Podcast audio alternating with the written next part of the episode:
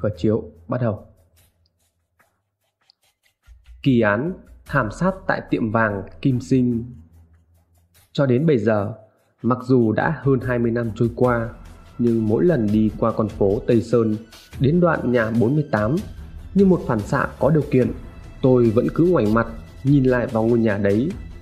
Thời gian trôi qua đã lâu, cũng đã có rất nhiều sự thay đổi. Bây giờ, thay vào ngôi nhà hai tầng của ngày xưa ấy là một tòa nhà 6 tầng cao ngất ngường, tầng trệt là một cửa hàng bán túi sách, ví da. Ngày ấy, tôi là một phóng viên duy nhất bám theo vụ án từ đầu đến cuối. Cũng chẳng phải là do công an Hà Nội ưu tiên hay ưu đãi gì, mà là chính hồi đó phương tiện còn thiếu thốn, cho nên tôi đã được lấy xe ô tô của cơ quan chở anh em trinh sát đi lùng bắt kẻ thù ác. Đúng là một dịp may hiếm có. Đêm ngày 17 tháng 7 năm 1999, tại một chiếu bạc ở thị trấn Chiêm Hóa, tỉnh Tuyên Quang. Gã mệt mỏi đứng dậy sau khi đã vét hết đồng bạc cuối cùng lảo đảo ra về. Chủ sới bạc chạy theo, rúi cho gã 10.000 và bảo Này, cầm lấy mà đi xe ôm. Mày nhớ đó, từ giờ đến cuối tuần là phải trả anh cái số tiền mà mày đã vay đấy nhá. Gã hỏi lại như một kẻ ngủ mê. Em, em và anh bao nhiêu rồi nhỉ? Gã chủ sới bạc cười nhăn nhăn nhở nhở. Có đâu, hơn 20 triệu thôi mà. Nghe tới con số hơn 20 triệu, gã giật bắn mình. Bởi con số đó thực sự là một con số khủng khiếp. Về tới nhà, cả đêm gã chằn chọc không ngủ được vì không thể kiếm đâu ra được một số tiền lớn như vậy.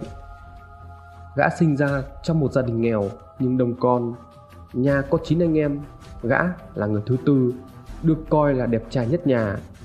Mà cũng chính vì đẹp trai cho nên tuổi trẻ của gã đã vương vấn rất nhiều mối tình với nhiều cô gái.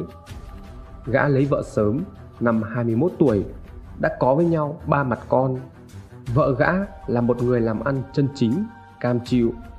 Gã đã trải qua rất nhiều nghề, từ đào đãi vàng, công nhân, rồi cũng có một thời gã buôn vàng cốm. Gã mua vàng cốm ở các lò đào tại Tuyên Quang rồi mang lên Hà Nội cho các hiệu vàng. Buôn bán vàng cốm cũng có lãi, nhưng khốn khổ, gã được đồng nào lại lướng sạch vào chiếu bạc hết đồng nấy. Không chỉ nổi danh là một con bạc khát nước ở đất chiêm hóa, gã còn về tận Nam Định, Hà Nam để đánh bạc.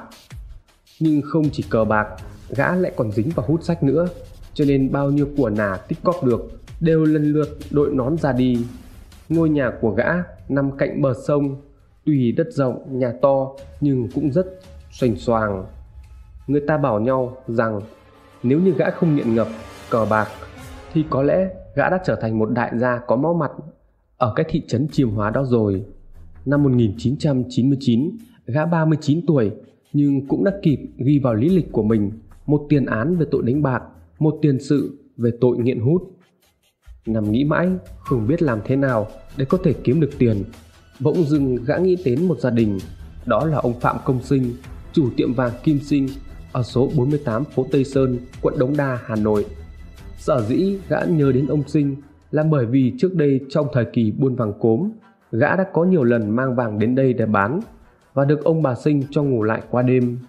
Nhà ông bà Sinh thì gã biết quá rõ rồi, ngoài ông bà ra thì còn một người phục vụ tên là Lục Thị Nghĩa, quê ở Thanh Hóa, hàng ngày đến giúp việc theo giờ. Thật ra, chị Nghĩa không phải là người giúp việc cho ông Sinh, mà là giúp việc cho anh Phạm Công Tuấn, con trai của ông Sinh, ở số nhà 68 cùng phố. Ông bà Sinh đều đã tuổi ngoài 70, là người hiền lành, sống nhân đức, được bà con quý mến. Vậy mà chẳng hiểu sao, có được ba người con thì hai người lại bị bệnh tâm thần một người tên là Tào, một người tên là Thức. Tào thì bị tâm thần nặng, gần như là không biết gì, suốt ngày chỉ cười, ngây ngô, còn Thức thì bị nhẹ hơn. Cả hai người đều phải dùng thuốc ngủ thường xuyên, vì nếu thiếu thuốc thì họ sẽ không ngủ được. Nghĩ đến nhà ông sinh, gã bỗng nảy ra ý định phải về đó để kiếm tiền. Và đêm hôm đấy, gã đã gần như thức trắng để có thể vạch ra kế hoạch. Thế là sáng hôm sau, 7 giờ sáng, ngày 18 tháng 7, gã đi ô tô xuống Hà Nội. Thấy chồng sắp xếp quần áo, vợ gã liền hỏi mình mình đi đâu đấy? Gã đáp gọn lòn tôi đi xuống ờ, nam định có tí việc. Biết tính của chồng chị định vợ gã cũng chẳng hỏi thêm làm gì. Khi đi đến hà nội gã đem theo một cái cặp trong đó có một cái áo mưa một cái quần dài ba chiếc áo và 700 nghìn. Đến khoảng nửa buổi chiều thì xe về đến bến Kim Mã, Hà Nội. Gã xuống, thuê xe ôm, đi ra chợ hôm, Đức Viên. Gã đi vào một cửa hàng bán dao, cuốc, sẻng ở kiosk số 15, chợ hôm, mua một con dao nhọn loại dao Thái Lan 25.000 đồng, bỏ vào chiếc cặp mang theo. Rồi sau đó gã thuê xe ôm đi tới ngã tư ô chợ dừa. Đến ngã tư, gã xuống xe, lững thững đi vào một quán phở, gọi một bát phở bò chín Ăn xong, gã đi đến một quán nước chè đối diện với nhà ông Sinh. Gã uống nước chè, hút thuốc lào, chờ trời tối đến. Đến khoảng 20 giờ 30, khi thấy hiệu vàng Kim Sinh đã nghỉ bán, gã lững thững đi vào nhà ông Sinh. Ông Sinh ngồi một mình ngoài cửa, gã đến và chào ông. Nhận ra người quen, ông Sinh liền hỏi. Ờ cái thằng thằng cháu này, sao lâu lắm không không thấy mày xuống thăm ông? Gã bảo Vâng, cháu có tí việc đi làm định nên uh, tranh thủ rẽ qua đây thăm hai bác. Ông Sinh vồn vã mời gã vào nhà. Bà vợ ông Sinh tên là Tịch. Thấy gã thì cũng xuống đón tiếp niềm nở và hỏi chuyện làm ăn. Chuyện trò được một hồi lâu thì ông Sinh hỏi. Ờ thế này, tôi này ờ, mày định ngủ ở đâu đấy? Gã nói. Cháu cũng chưa biết ngủ ở đâu bác ạ. Nhưng mà mai cháu về quê rồi Thế thôi, hôm nay bác cho cháu ngủ ở đây nhé. Ông sinh gật đầu. Ừ được thôi. Thế thì tối nay, Mày ngủ với thằng Thức nhá. Đến 21 giờ đêm, Phạm Ngọc Toàn, cháu nội của ông sinh đến chơi. Toàn đứng cạnh gã. Gã lấy thuốc lá ra mời anh Toàn, Nhưng Toàn không hút. Toàn đi ra ngoài cửa, Rồi hỏi, Ai ở trong nhà thế không Ông sinh nói Ờ non bạn của chú Thức ấy mà. Khoảng tầm gần 22 giờ thì chị Lục Thị Nghĩa và anh Toàn đi ra khỏi nhà. Ông Sinh ra kéo cửa sắt khóa lại rồi đi lấy thuốc ngủ cho hai người con bị bệnh tâm thần của mình là Thức và Tào uống. Gã nằm một mình trên chiếc giường con cùng phòng với Thức và xem tivi. Được một lúc, bà vợ ông Sinh mang thuốc ngủ vào cho Thức và Tào uống. Bà bảo với gã Thôi anh ngủ đi cho sớm, rồi mai còn về với lại à, để cho thằng thức nó còn ngủ chứ có tiếng tivi nó không chịu ngủ đâu. Mặc dù hôm đó đi rất mệt nhưng lúc này thần kinh của gã căng như dây đàn. Gã không thể nào chấm mắt được dù chỉ là một phút. Gã nằm bên cạnh anh thức và lắng nghe từng nhịp thở của anh. Cứ 15 phút gã lại nghe thấy tiếng chuông đồng hồ quả lắc thánh thót. Gã đã đếm từng lần từng lần chuông và đến khoảng 3 giờ sáng ngày 19 thì gã bắt đầu ngồi dậy. Gã đi len lén ra bên ngoài quan sát, thấy mọi người trong nhà ông sinh đã ngủ say. Gã nhẹ nhàng mở chiếc cặp đen, lấy ra con dao thái lan, rồi rón rén đến giường anh thức đang nằm ngủ. Tay trái hắn bịt mồm anh thức, chân phải đè mạnh lên bụng anh thức, đồng thời tay phải cầm con dao. Hắn miết một đường rất mạnh vào thực quản của anh thức. Nhát dao hiểm ác này đã cắt đứt thực quản, khí quản và bó mạch của bên trái anh thức anh thức dậy chết, đập mạnh chân xuống giường, các tia máu phun ra từ vết cắt. Gã liền vồ lấy chiếc vỏ chăn bên cạnh chùm lên mặt của anh để thấm máu. Chỉ sau khoảng một phút là anh thức không còn động đậy nữa. Ông sinh nghe thấy tiếng động do anh thức đập chân xuống giường nên đã thức dậy đi đến phòng, đứng ở ngoài cửa. Ông la lớn. Cái gì mà đập mạnh thế? Gã nói với ông Ui, cái thằng thức nó ngủ mê ông ạ. Ui, khiếp quá, cái thằng này nó linh ta linh tinh.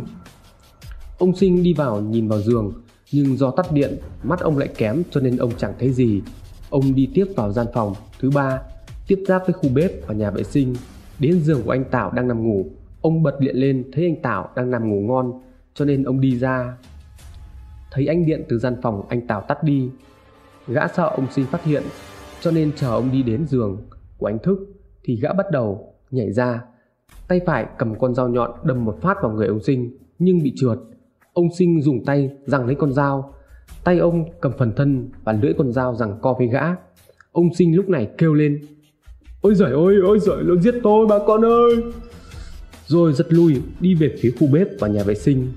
Lúc này gã như một con sói, gã xông tới áp sát vào người ông Sinh, gã đâm chém liên tiếp vào người ông. Trong khi vật lộn với ông Sinh thì bà Tịch tỉnh dậy cũng xông vào rằng co với gã.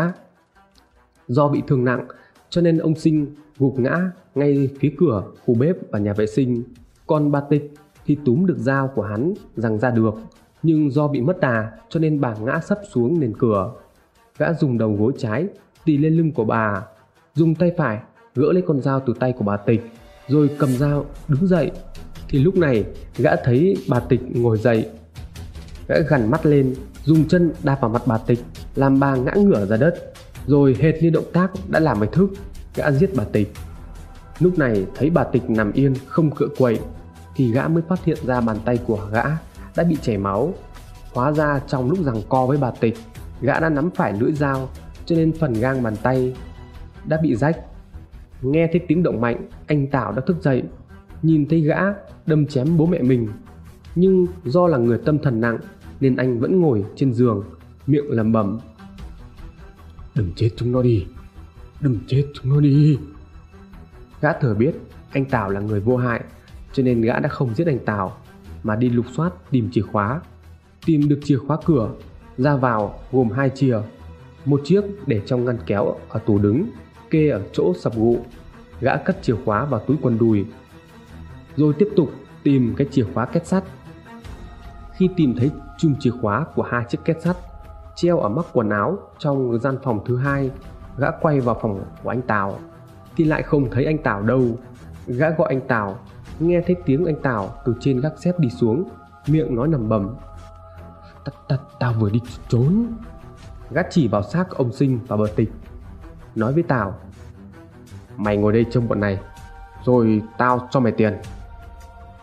Anh Tào đờ đẫn, nhìn rồi gật đầu. Sau đó, gã đi ra, mở hai két sắt ở gian nhà ngoài, nhưng không mở được, vì cả hai két sắt còn có khóa số. Gã để nguyên chìa khóa ở ổ khóa, rồi lấy kéo để ở bàn dụng cụ làm vàng.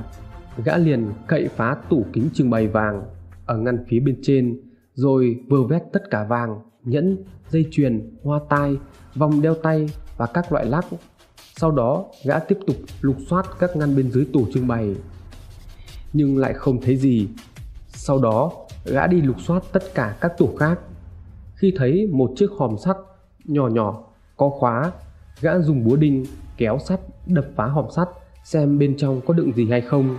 Hóa ra bên trong đang đựng đồ trang sức của bà Tịch. Gã lấy được một dây chuyền, một lắc đeo tay bằng vàng ta nặng khoảng một lượng, một sợi dây chuyền khoảng hơn hai lượng, rồi hoa tai, nhẫn, mặt đá và cả một chiếc đồng hồ Seiko. Toàn bộ số vàng lấy được, gã cho vào chiếc cặp đem theo, còn chiếc hòm sắt, chiếc búa đinh, chiếc kéo hắn để lại ở gian phòng thứ hai. Sau khi đã cướp được toàn bộ tài sản, gã cầm dao nhọn, vẫn là con dao đã giết hại ba người, đến chỗ anh Tảo đang ngồi trên giường. Thấy gã cầm dao, anh Tảo hoảng sợ, hai tay ôm lấy đầu. Gã đứng phía sau đâm một nhát vào hõm vai bên phải rồi gã điên cuồng đâm tám nhát tiếp theo nữa vào má, vào tai, vào gáy, vào cổ của anh Tảo. Khi anh Tảo bị đâm nhát thứ nhất thì anh ngẩng đầu lên và nói Tôi tôi vẫn trông cho anh đấy chứ mà Đừng đừng. Rồi gục xuống giường chết ngay tại chỗ. Giết anh Tào xong Gã cầm dao đi vào nhà vệ sinh Rửa máu dính ở con dao và vứt con dao lại trong chiếc xô nhựa màu đỏ Để trong nhà tắm. Sau đó, Gã bình thản tắm rửa, Dắt chiếc quần đùi đen có dính máu. Sau đó, hắn lại mặc lại. Gã mang tất cả mọi thứ để vào trong gian phòng, rồi mặc quần áo dài, xách cặp đi ra cửa, dùng khóa cửa mà gã lấy từ trước để trong túi quần đùi. Gã mở hai chiếc chìa khóa rồi đi ra ngoài, dùng dây xích vòng hai cánh cửa bên trong lại khép cửa rồi đi bộ đến bệnh viện đống đa. Lúc này khoảng 5 giờ sáng thấy một người xe ôm đang đứng chờ khách trong cơn ngáy ngủ. Gã bảo ông ta trở ra bến xe phía nam. Sáng ngày 19 Tôi đến cơ quan, khi vừa họp giao ban xong thì thấy có điện của một chiến hữu phòng cảnh sát hình sự với cái giọng gấp gáp. Anh cho tôi biết có vụ trọng án rất nghiêm trọng ở hiệu vàng Kim Sinh số 48 Tây Sơn. Thông tin chỉ có vậy, tôi lập tức gọi điện cho Thượng tá Nguyễn Đức Nhanh, Phó Giám đốc Công an thành phố. Anh Nhanh nói gắn gọn, mày đến đây nhanh đi, anh cũng đang đến đấy. Sở dĩ anh Nhanh hay gọi tôi là mày xưng tao hoặc là anh bởi vì trong những năm chống chiến tranh phá hoại của Mỹ tại miền Bắc, tôi sơ tán về quê ở gần Chùa Hương, học cùng trường làng với anh và có lẽ mãi về sau này khi đã trưởng thành, trong trí nhớ của anh tôi vẫn chỉ là một thằng bé chuyên câu trộm cá của ao nhà anh cho nên anh vẫn xưng hô với tôi như ngày xưa. Khi tôi đến đây thì các đồng chí công an đứng vòng trong, vòng ngoài. Và ở bên trong, các sĩ quan của phòng khoa học hình sự bắt đầu công tác khám nghiệm. Anh em không cho tôi vào. Nhưng đúng lúc đó thượng tá nhanh tới và nói với anh em cho tôi vào chụp mấy kiểu ảnh. Đi qua gian phòng ngoài, đến gian phòng trong. Vào trong bếp thì tự nhiên chân tay tôi run lẩy bẩy khi nhìn thấy những thi thể nằm dưới sàn. Nói hơi ngoa một chút thì đúng là máu ngập tới mắt cá chân. Nhìn cảnh tượng hãi hùng đấy tôi không đủ can đảm để bấm nhiều ảnh mà chỉ chụp một kiểu duy nhất. Đi ra phía ngoài, tôi hỏi Trung tá Phạm Công Long, trưởng công an quận Đống Đa về vụ án. Trung tá Long cho biết chưa xác định được manh mối gì.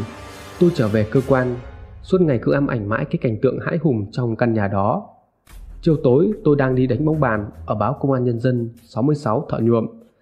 Chợt nhớ lại vụ án buổi sáng tôi gọi điện cho Thượng tá Nhanh và hỏi. Anh ơi, thế cái tình hình vụ án buổi sáng này đã phát hiện ra hung thủ chưa anh? Thượng tá Nhanh nói. Tao nói với mày điều này Nhưng mày phải thực sự giữ bí mật. Ông chuyên mà biết thì chết tất cả đấy. Dạ vâng ạ. Rồi anh Nhanh bảo Đã xác định được đối tượng nhưng bây giờ tao chưa thể nói ra. Bây giờ mày qua 50 năm Lý Thường Kiệt Hỏi Hùng Xịt Nếu như Hùng Xịt cho mày đi thì tốt, Nhưng đừng có nói là tao cho mày biết đấy. Tất cả thông tin chỉ có thế.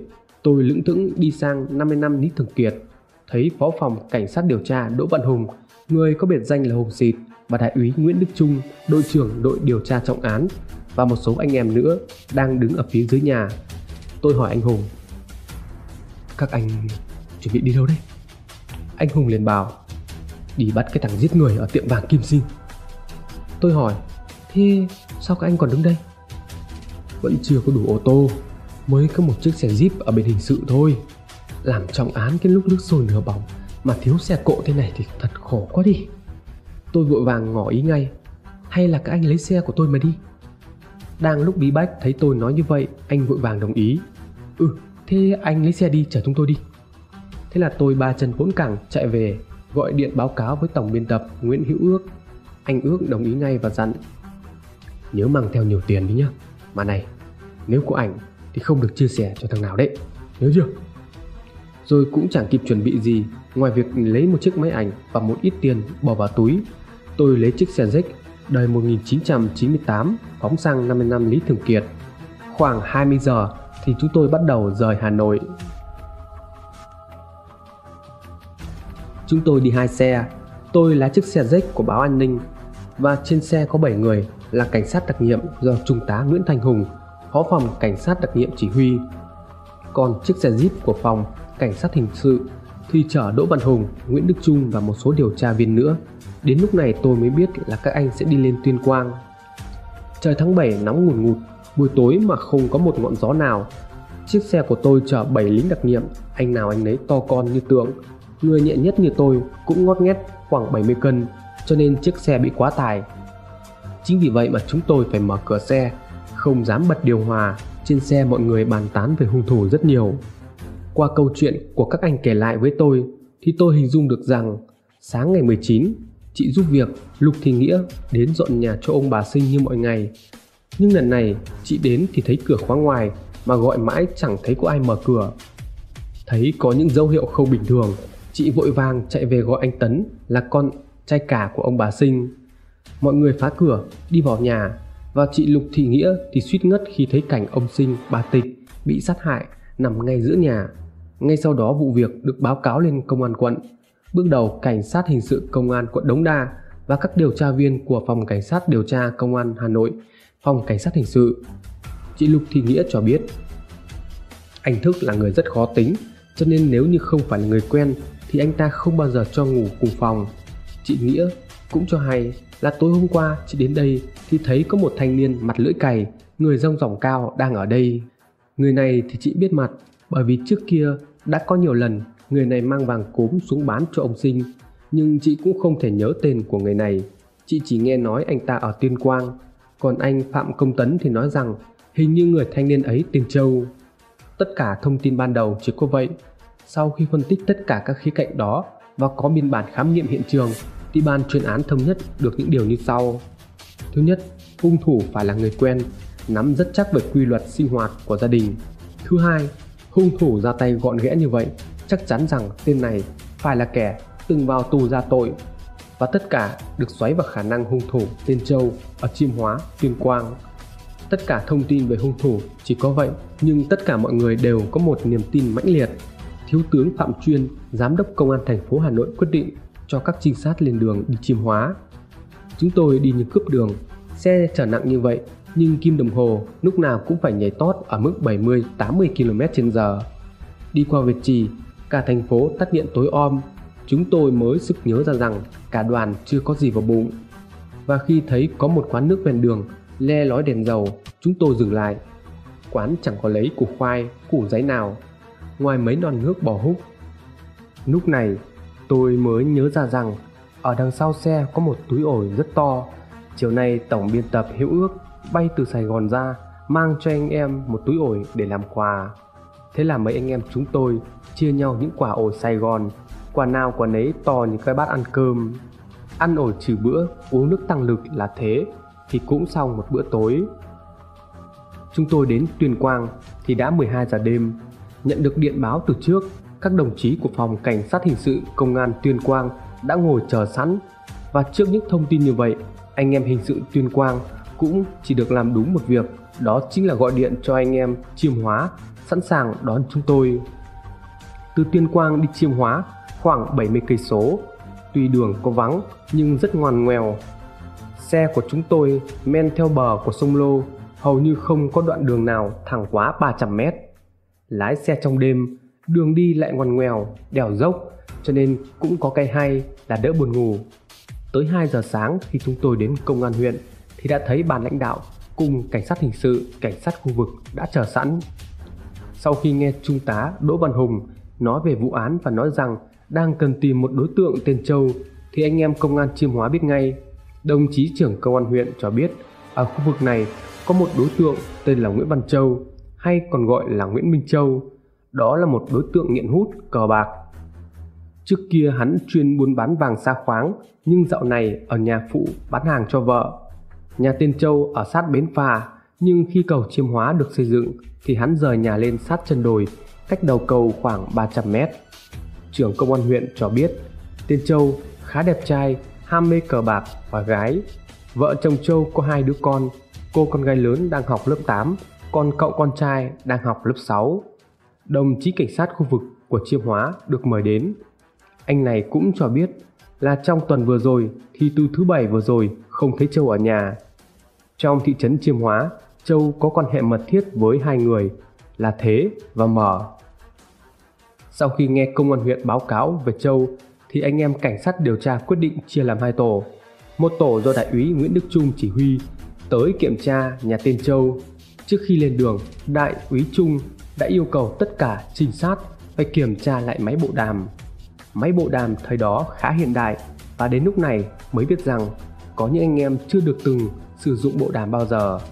Tôi cũng đi theo nhóm đến kiểm tra nhà Châu anh em cảnh sát hình sự có vũ khí là súng, còn tôi thì có chiếc máy ảnh. Lúc này, anh em chỉ mong cái tên Nguyễn Văn Châu nghi vấn ấy không có ở nhà, bởi nếu như Châu có ở nhà mà hai ngày qua anh ta không đi đâu thì coi như công an đã xác định sai đối tượng và như vậy vụ án đi vào ngõ cụt.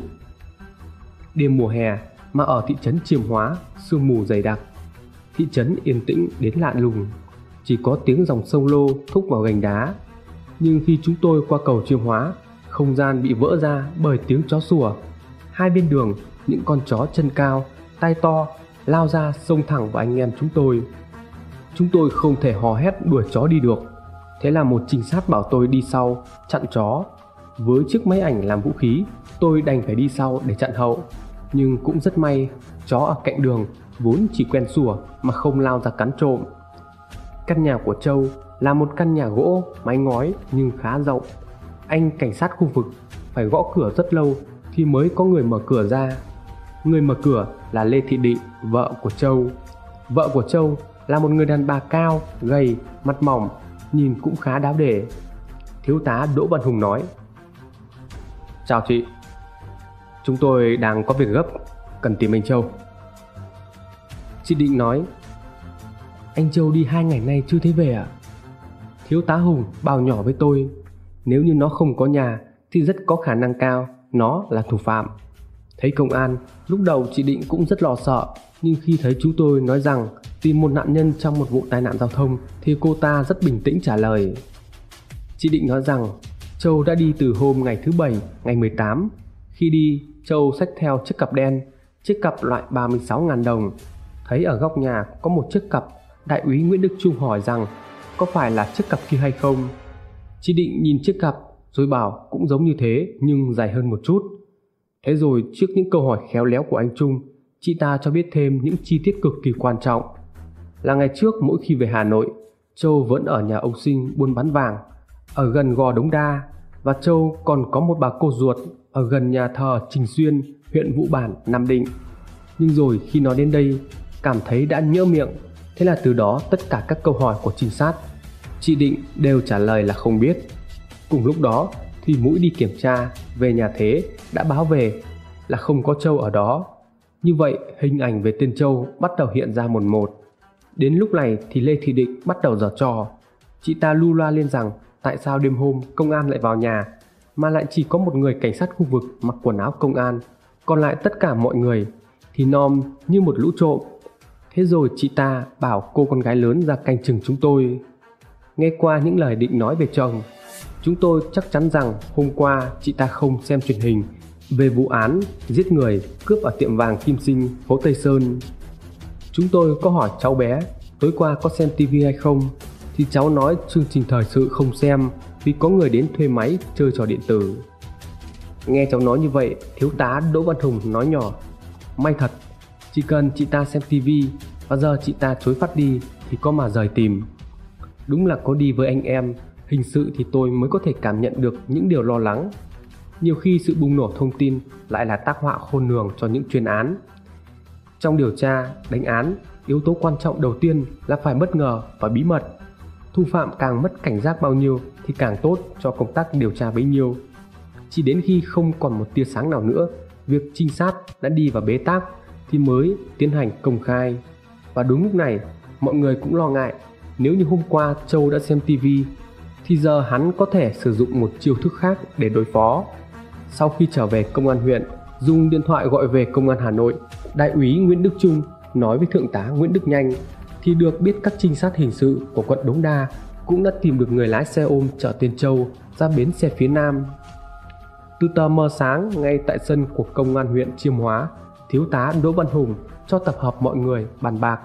Các anh quyết định báo cáo nhanh cho thiếu tướng Phạm Chuyên về kết quả trinh sát ở bên này, đồng thời tổ chức giám sát chặt chẽ các biến động của Lê Thị Định và gia đình. Theo lệnh của thiếu tướng Phạm Chuyên, chúng tôi lại chia thành hai mũi.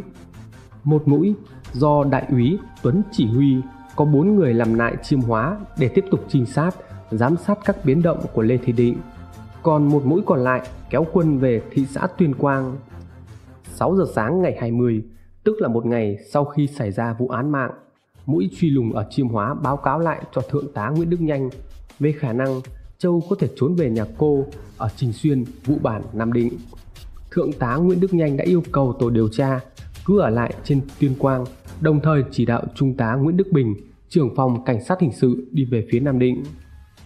6 giờ sáng, Trung tá Nguyễn Đức Bình đi về phía Nam Định nhưng chưa đi đến Thường Tín thì gặp một vụ tai nạn, đường tắc cả vài cây số mà không thể nào luồn lách lên được. Mãi đến 9 giờ 30 phút thì Trung tá Nguyễn Đức Bình mới đi đến được công an huyện Vũ Bản. Trung tá Bình dẫn quân ập vào nhà bà Thuộc nhưng Châu đã đi khỏi nhà bà Thuộc hơn một tiếng đồng hồ anh em kiểm tra xung quanh thì thấy các đồ đựng trang sức vất vương vãi sau vườn. Sau này cũng biết là có những tình huống quả thật mọi người không ai lường tới được.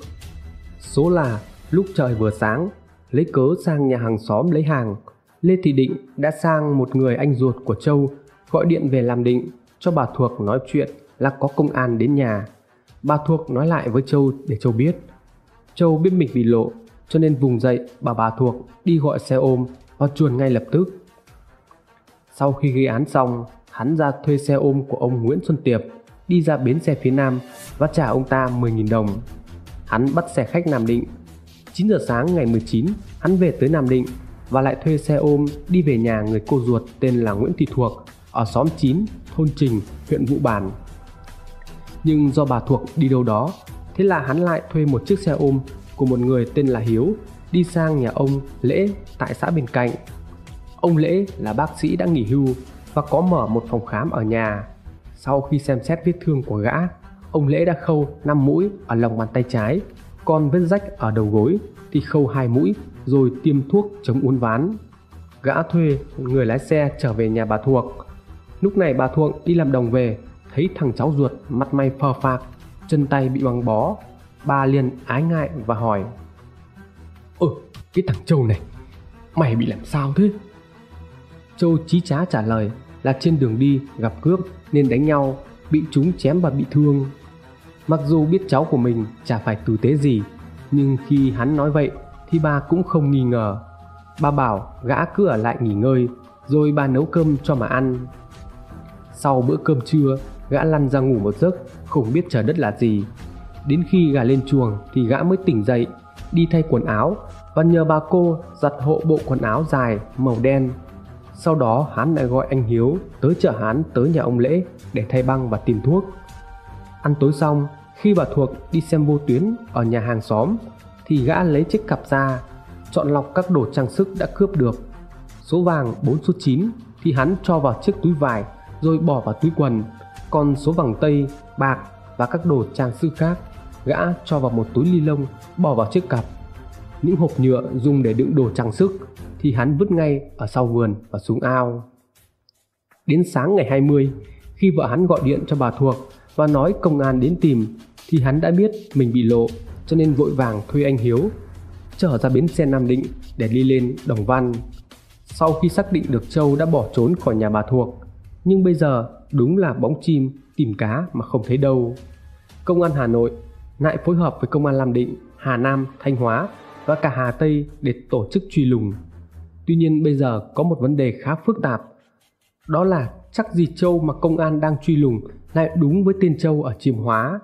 Thông tin lúc này ngoài những điều thu lượm được qua lời kể của nhân chứng thì chưa có một cái gì là đảm bảo đích thực.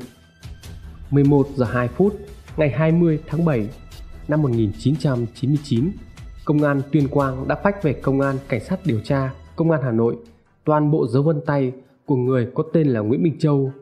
Tuy nhiên có lẽ do đường truyền tín hiệu kém nên bản phách có ảnh chân dung của đối tượng cứ bị đèn kịt rất khó nhận dạng kể cả số ảnh mà tôi đã chụp ở nhà Châu. Sau đó đem đi in và phách về Hà Nội thì cũng không nhìn rõ. Các điều tra viên của phòng cảnh sát điều tra công an Hà Nội nhận định rằng kẻ gây ra tội ác nghiêm trọng như vậy phải là một kẻ lì lợm, một kẻ có bề dày thành tích bất hảo. Nghĩa là có thể hắn đã có tiền án tiền sự ở đâu đó. Như vậy thì hồ sơ tội phạm của hắn có thể không nằm ở công an Hà Nội hay công an các tỉnh nhưng sẽ nằm ở Cục Hồ sơ nghiệp vụ Cảnh sát thuộc Tổng cục Cảnh sát. Lập tức những dấu vân tay nghi vấn của đối tượng thu được tại tiệm vàng Kim Sinh cùng với dấu vân tay nằm trong danh chỉ bản của Công an Tuyên Quang được gửi đến Cục Hồ sơ nghiệp vụ Cảnh sát. Đại tá Cục trưởng Nguyễn Mạnh Hoan giao nhiệm vụ cho anh em vào lúc 15 giờ yêu cầu trong thời gian ngắn nhất phải tra cứu xác minh được lai lịch, đặc điểm nhận dạng của tên Châu các cán bộ hồ sơ đã dùng phương pháp tra cứu trên trung tâm để có thể nhận dạng được vân tay tự động qua một hệ thống máy tính, lưu trữ hồ sơ và xác minh qua phòng hồ sơ công an Nam Định. Chỉ sau khoảng 30 phút đồng hồ thì dấu vân tay của hơn 5.000 người tên là Nguyễn Minh Châu được xác định và đến 16 giờ ngày 20 tháng 7 toàn bộ đặc điểm nhận dạng, lý lịch của kẻ phạm tội đã được xác minh. Hóa ra, Nguyễn Minh Châu đã từng bị công an tỉnh Hà Nam Ninh cũ bắt ngày 14 tháng 2 và lập hồ sơ danh trị bản mang số hiệu 4970 vào ngày 7 tháng 3 năm 1990 về tội đánh bạc. Công an huyện Duy Tiên, đơn vị bắt được hắn đã tạm giam khoảng 2 tháng và hắn đã khai lý lịch như sau. Họ tên Nguyễn Minh Châu, sinh năm 1960, nơi thường trú Vĩnh Lộc, Chiêm Hóa, tỉnh Hà Tuyên cũ, nghề nghiệp không, họ tên cha Nguyễn Văn Sinh, họ tên mẹ Nguyễn Thị Phúc, họ tên vợ Lê Thị Định, đặc điểm nhận dạng cao 1m58, sống mũi hơi lõm, dái tai trúc, nếp tai dưới trung bình, có dấu vết riêng, có một nốt ruồi cách 1,5 bên mép phải. Bộ vân tay nằm trong tàng thư căn cước của công an Hà Nam Ninh cũ và cục hồ sơ nghiệp vụ đã trùng với bộ vân tay thu được tại tiệm vàng Kim Sinh. Như vậy, tên Châu đã có một lý lịch rõ ràng. Trở lại cuộc truy lùng, lúc này công an Hà Nội chia thành 4 nhóm. Nhóm thứ nhất cùng với công an Tuyên Quang lập một trạm kiểm soát lưu động ngay trên cây số 5, đường vào thị trấn xã lúc 13 giờ ngày 20. Một nhóm do đại úy Nguyễn Việt Trức, đội trưởng đội đặc nhiệm của phòng cảnh sát hình sự thì đi lùng hắn ở khu vực Hà Nam, Nam Định. Một nhóm lao đi Thanh Hóa và một nhóm đi lên khu vực đảo Đãi Vàng ở Chiêm Hóa. Khả năng tên Châu sau khi trốn khỏi nhà bà thuộc đi đâu đó thì lúc này chưa ai có thể xác định được. Tại Nam Định, cũng đã có nhân chứng cung cấp thông tin rằng vào trưa ngày 20, Châu đã lên một chiếc xe khách tại bến xe Nam Định, tuyến Nam Định, Hà Giang. Đặc điểm nhận dạng của hắn là chân đi giày, tay trái bị băng, xách một chiếc cặp đen. Vậy là toàn bộ lực lượng truy lùng dài từ Nam Định, Hà Nam, Hà Nội, Vĩnh Phú, Phú Thọ, Tuyên Quang như một guồng máy hoạt động hết công suất. Thiếu tướng Phạm Chuyên, Giám đốc Công an Hà Nội đã chỉ đạo các đơn vị điều tra và cảnh sát hình sự ném vào cuộc truy lùng này hơn 200 cảnh sát, 21 ô tô, còn công an các tỉnh thì huy động từ 50 đến 100 cán bộ chiến sĩ. Tại chốt ở cây số 5 trên đường vào thị xã Tuyên Quang, Thiếu tá Đỗ Văn Hùng chỉ huy số cảnh sát điều tra cùng với anh em cảnh sát giao thông chặn tất cả các xe để kiểm tra và cuộc chặn xe bắt đầu vào lúc 15 giờ. Nghĩa là sau khi áng chừng thời gian là chuyến xe từ Nam Định lên Tuyên Quang đã có thể tới nơi. Khi chuẩn bị ra trận xe, anh em phân vân, lượng xe nhiều như vậy, nếu như khám xét hết thì làm sao mà khám được. Khám xe khách, xe tải thì dễ, nhưng còn xe container rồi xe biển xanh, biển đỏ thì sao? Thiếu tá Đỗ Văn Hùng gọi điện về xin ý kiến của Thượng tá Nguyễn Đức Nhanh và ra lệnh khám tất cả các loại xe. Ai mà biết rằng hắn có thể đi nhờ một chiếc xe biển xanh nào đó.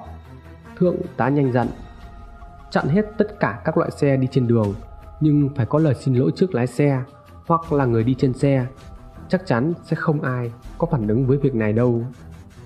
Nhưng cũng từ trưa ngày 20 Tai họa đến với tôi. Số là thiếu tá Phạm Chuyên biết được chuyện tôi lái xe đưa anh em hình sự lên tuyên quang. Ông gọi điện với cái giọng nghiêm trọng, Thằng em, Mày giỏi lắm đấy. Tao không ngờ mày lại có cái mưu này.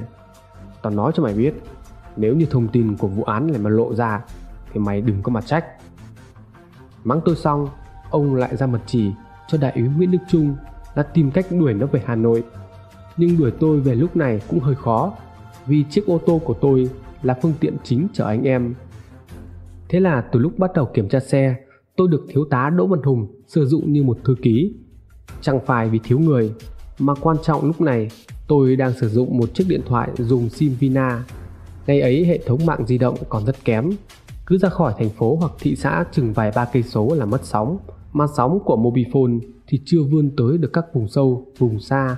Cho nên lúc này chiếc điện thoại của tôi trở thành cầu nối duy nhất giữa các cánh quân phía Bắc với ban giám đốc và cánh quân phía Nam do Trung tá Nguyễn Đức Bình, trưởng phòng cảnh sát hình sự cùng công an Nam Định. Điện thoại gọi đến gọi đi liên tục, Cục pin lúc nào cũng nóng rực, không thể nào nạp pin được nữa nên chúng tôi đành phải kéo một đường dây điện từ trong nhà ra ngoài đường, cắm vào máy, nạp pin trực tiếp. Sau này khi về Hà Nội, tôi có hỏi tổng đài Vinaphone về số máy của tôi đã gọi bao nhiêu phút trong một ngày đó thì tôi nhận được một câu trả lời, đó chính là 500 phút. Quả thực là một con số khủng khiếp. Chúng tôi bắt đầu kéo nhau ra mặt đường vào đúng lúc trời đổ nắng như lửa. Ban giám đốc công an Tuyên Quang giao cho một tổ cảnh sát giao thông và cảnh sát hình sự. cùng nhau phối hợp với anh em công an Hà Nội để kiểm tra xe. Một số cảnh sát giao thông cũng đã biết mặt Châu từ trước, từ thời kỳ hắn còn đi buôn vàng, cũng được huy động đến để nhận mặt.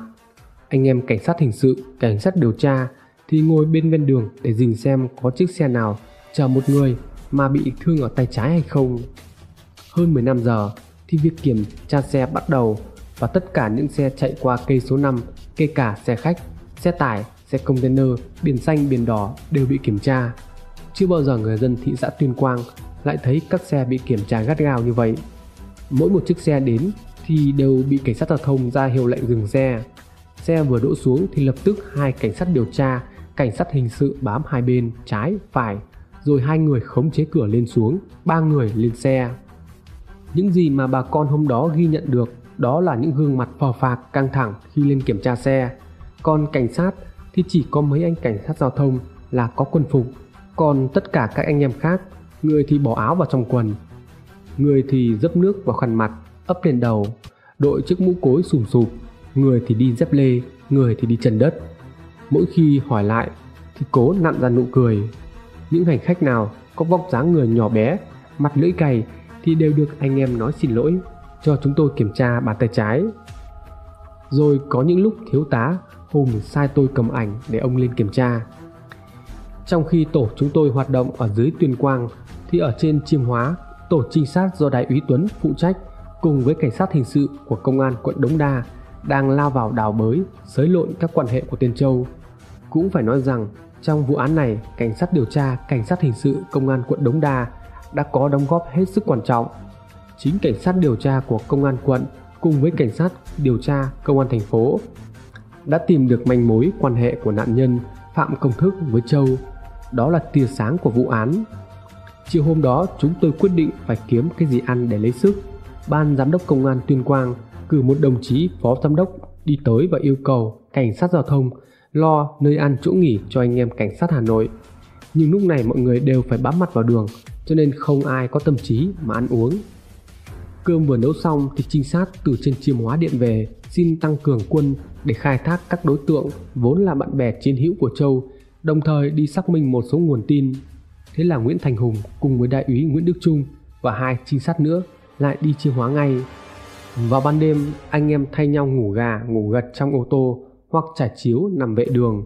Còn thiếu tá Đỗ Văn Hùng thì vẫn tỉnh như sáo, vừa trực tiếp khám xe, vừa dùng điện thoại di động chỉ huy các mũi trên chiêm hóa, Nam Định, Thái Bình, Phú Thọ để xác minh đối tượng.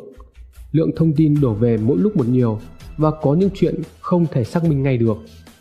Có anh lái xe khách khi thấy chúng tôi hỏi rằng có thấy ai xuống ngang đường và có bàn tay bị băng bó hay không thì anh ta vừa cho hay vừa có người như thế xuống xe cách đây 30 cây số. Thế là chúng tôi lại lên đường đi hỏi tung tích người bị băng bó tay. Hóa ra đó là một người trung niên bị gãy tay vừa đi bệnh viện bó bột về. Chỉ trong một buổi chiều ngày 20 cho đến rạng sáng ngày 21, chốt của chúng tôi đã kiểm tra 152 xe các loại. Tội phạm thì chẳng thấy đâu, nhưng chúng tôi đã phát hiện ra một điều thú vị, đó là hình như các lái xe, các hành khách cũng là mờ hiểu ra rằng anh em công an đang truy lùng một tên tội phạm nguy hiểm nào đó. Cho nên chúng tôi không một ai phản nàn hay tỏ ra khó chịu, ngay cả với những người đi trên các chiếc xe con sang trọng mang biển cơ quan nhà nước cũng sẵn sàng mở cả cốp xe cho chúng tôi kiểm tra. Sang tới ngày 21, các mũi trinh sát ở Chiêm Hóa có được một nguồn tin tức quan trọng là một người bạn của tên Châu cho biết rằng trước kia hắn đã bị công an Hà Nam Ninh bắt vì tội đánh bạc và hình như là bị bắt ở huyện Di Tiên. Tại đây, hắn có một người bạn tên là Oánh và để xác minh cho thật chính xác, thiếu tá Đỗ Văn Hùng cùng một số trinh sát lao tới La Hang cách Tuyên Quang khoảng 108 km.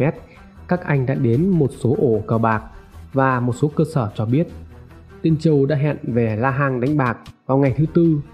Như vậy động cơ giết người cướp của của hắn đã rõ ràng. Vậy thì hắn trở về La Hang bằng đường nào? Rất có thể là đường thủy. Ngoài đường bộ thì hắn cũng có thể đi bằng đường thủy. Vì hắn vốn là kẻ thạo nghề sông nước, những năm làm chủ ở xưởng vàng trên sông Lô. Vào cái thời điểm này hắn thừa biết rằng đi đường bộ rõ ràng là khó thoát, vì thế có thể hắn đã đi đường thủy và thế là vụ việc được báo cáo về Cục Giao thông Đường Thủy. Cục Giao thông Đường Thủy chỉ đạo cho các đơn vị cảnh sát giao thông đường thủy, công an Hà Nội Hà Tây, Phú Thọ, Việt Trì, Tuyên Quang và bắt đầu đi răng lưới trên các dòng sông. Đến chiều ngày 21 thì thiếu tá Đỗ Văn Hùng bảo tôi Tôi đã ngửi thấy mùi của nó ở huyện Di Tiên rồi Muộn lắm thì chiều hôm sau chắc chắn sẽ vồ được Cho nên thiếu tá bảo tôi anh nên trở về Hà Nội và đi theo cánh của Nguyễn Việt Trức, Nguyễn Đức Bình đang ở Duy Tiên. Nghe theo lời anh, tôi trở về Hà Nội sau khi đã cởi một chiếc áo, một chiếc quần và để lại cho anh một số tiền, chỉ còn giữ lại một số tiền đủ để mua xăng chạy về Hà Nội và chiếc điện thoại. Lần đầu tiên trong đời tôi lái xe trong một hoàn cảnh không giống ai, mặc quần đùi, áo may ô, lái một chiếc xe biển 80 chạy từ Tuyên Quang về Hà Nội. Về đến nhà, tổng biên tập Nguyễn Hữu Ước đón tôi ở cơ quan và việc đầu tiên là bảo anh đưa mấy ảnh đây. Và anh giao ngay cho một cán bộ mang đi rửa ảnh. Anh bảo phải làm như vậy, nếu không thì mất hết tính độc quyền. Trong khi mũi truy lùng ở phía Bắc thì vất vả về chuyện xe cộ, thì mũi truy lùng ở phía Nam thì khổ sở hơn. Suốt ngày các trinh sát phòng cảnh sát hình sự và các trinh sát điều tra của công an Đống Đa tỏa đi khắp các nơi để xác minh mối quan hệ của Châu. Công an Nam Định, Hà Nam cũng tung hết lực lượng cảnh sát hình sự điều tra của mình để vào cuộc. Có thể nói trong vụ án này không có một chi tiết nào về thủ phạm mà lại được bỏ qua. Công an Nam Định, Hà Nam lục tung từng khách sạn, nhà nghỉ, quán trọ. Đúng là đi theo những cuộc truy lùng như thế này thì chúng ta mới thấy được sức chịu đựng của anh em cảnh sát hình sự, cảnh sát điều tra thật là đáng nề. Có những trinh sát phải đi một ngày hai ba tỉnh trong cái thời tiết nóng như lửa đốt như thế này bằng đủ các loại phương tiện, lúc thì xe tải, xe con, lúc thì đi xe ôm. Có những anh hai ngày không được một hột cơm nào và thực phẩm duy nhất là mì gói, ăn sống rồi uống nước cho no. Đại úy Nguyễn Việt Trức, đội trưởng đội đặc nhiệm thì ba ngày liền không tắm giặt gì cả. Sáng ngày 22, tôi gọi điện cho Trung tá Nguyễn Đức Bình và được biết rằng đang chuẩn bị đi truy lùng ở Sơn Tây. Thế là tôi lại được chở một nhóm cảnh sát hình sự đi Sơn Tây để phối hợp với cảnh sát giao thông đường thủy. Chúng tôi đi ra bến phà mía, nhìn dòng sông Hồng đang chảy, một lũ mênh mông, nước cuồn cuộn. Đồng chí Huy, trưởng phòng cảnh sát giao thông đường thủy, cùng công an Hà Tây, Vĩnh Phú, Phú Thọ đã ngồi chờ anh em cảnh sát hình sự. Ảnh nhận diện tội phạm thì lấy từ bức ảnh mà tôi chụp mang đi. Sau khi bàn bạc xong xuôi, phân công trách nhiệm rõ ràng, thì từ Duy Tiên có điện của đại ý chức các mũi trinh sát tập trung về Duy Tiên, Hà Nam để chuẩn bị cất vó. Cũng vào thời điểm chiều ngày 22 thì các trinh sát hình sự do đại úy Nguyễn Việt Trước cùng với công an huyện Duy Tiên đã khoanh vùng được khu vực Tiên Châu đang ẩn náu, đó chính là nhà của tên Nguyễn Sóc Oánh. Từ Sơn Tây, chúng tôi lại cắm đầu cắm cổ phóng về Duy Tiên. Tại huyện Duy Tiên, Trung tá Nguyễn Đức Bình cùng với công an huyện Duy Tiên vào nhà Oánh Oánh lúc này đi vắng nhưng bên trong giường có một chiếc cặp màu đen. Các trinh sát xác định rằng đó là cặp của Châu. 18 giờ, Oánh về và sau khi nghe anh em cảnh sát hình sự đặt yêu cầu thì hắn dở giọng lưu manh và mặc cả là phải cho hắn tiền. Lúc này vì mục tiêu cao nhất là bắt được Châu cho nên Trung tá Nguyễn Đức Bình và cảnh sát hình sự phải ngậm bồ hòn làm ngọt. Trung tá Bình rút tiền và đưa cho hắn 500 ngàn. Nếu như đêm nay mà không bắt được Châu thì ngày mai lệnh truy nã sẽ được công bố rộng rãi trên tất cả các phương tiện thông tin đại chúng và lúc đó thì việc truy lùng hắn sẽ khó khăn hơn gấp bội. Còn về phần Châu, sau khi chạy từ vụ bản về đến Duy Tiên vào trưa ngày 20 để tránh sự truy xét của công an, hắn thay đổi xe ôm liên tục để đến nhà Nguyễn Sóc Oánh. Hắn lặng lặng lấy khăn bọc số vàng tây đem ném vào xuống gốc ao, còn số vàng ta thì hắn giấu trong đống rơm ban ngày thì hắn đánh bạc với bọn oánh và tối thì mò sang nhà Nguyễn Thị Xuân là một ả gái điếm hạ cấp. Tối ngày 22, sau khi ăn cơm xong ở nhà oánh, hắn mò sang nhà Xuân đang chờ chuẩn bị đến lượt thì có hai gã thanh niên trông mặt mũi cũng chẳng lấy gì làm tử tế xông vào đòi chén trước. Thế là hắn nuốt cơn bực đi ra ngoài cánh đồng ngồi chờ. Trong lúc hắn đang ngồi chờ thì lại có mấy thanh niên nữa đi qua.